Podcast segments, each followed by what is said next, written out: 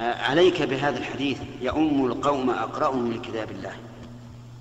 إلا إذا كان إمام مسجد فهو صاحب سلطان فيه. ولهذا قال النبي عليه الصلاة والسلام لا يؤمن الرجل الرجل في سلطانه.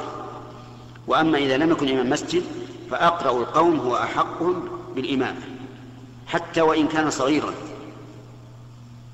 عمرو بن سلمة الجرمي رضي الله عنه كان صغيرا. وكان أقرأ قومه.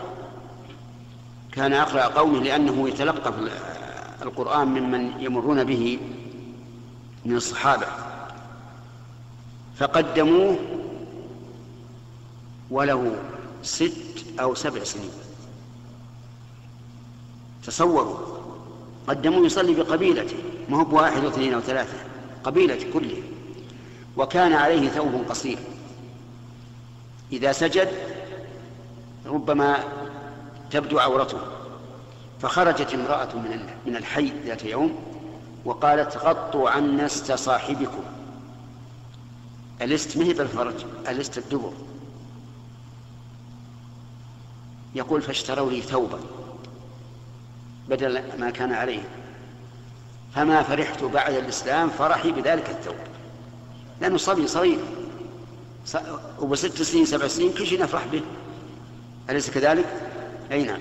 فالمهم عليك بهذا الحديث. يؤم القوم أقرأهم لكتاب الله. يستثنى من ذلك من؟ إمام المسجد. لأن إمام المسجد سلطان في المسجد.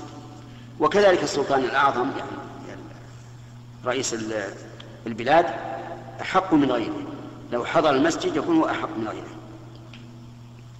عرفت لكن البلاء كل البلاء. أن الناس الآن يتدافعون الإمامة. صل يا فلان لا أنت صل. صل أنت صل. يا أخي أحمد ربك إذا قيل لك صل وأنت أحق القوم بالإمامة. أحمد الله. لأن عباد الرحمن يقولون ربنا هب لنا من أزواجنا وذرياتنا قرة أعين. أتم الآية. واجعلنا للمتقين إماما. نعم.